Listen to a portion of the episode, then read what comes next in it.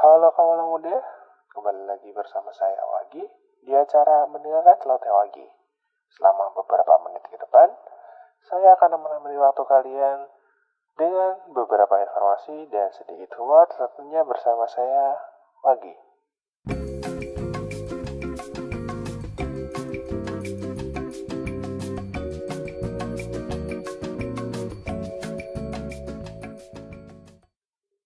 Siapa di sini orang yang kidal?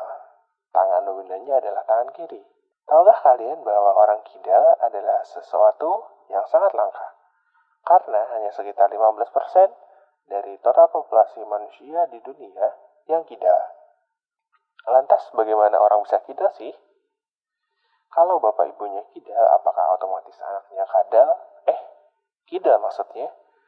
Dilansir oleh Life Science, para peneliti Universitas Northwestern menilai bahwa kidal dipengaruhi oleh genetik dan sebagian oleh lingkungan. Hasil penelitian Ruh Universitas Bochum menyebutkan bahwa kidal disebabkan oleh gen pembentuk saraf yang ada di tulang belakang. Kondisi ini terjadi sejak janin di kandungan. Kemungkinan lain adalah seorang kidal karena kondisi fisiknya menuntut dia jadi kidal. Misalnya, tangan atau bagian tubuh dominan kanannya mengalami kecacatan. Jadi dia terpaksa menggunakan tangan kirinya. Jadi orang kidal itu susah-susah gampang. Susah karena banyak alat didesain untuk orang non kidal. Misalnya jam tangan, mouse komputer, meja kursi, stang gas motor, kamera, dan lain sebagainya.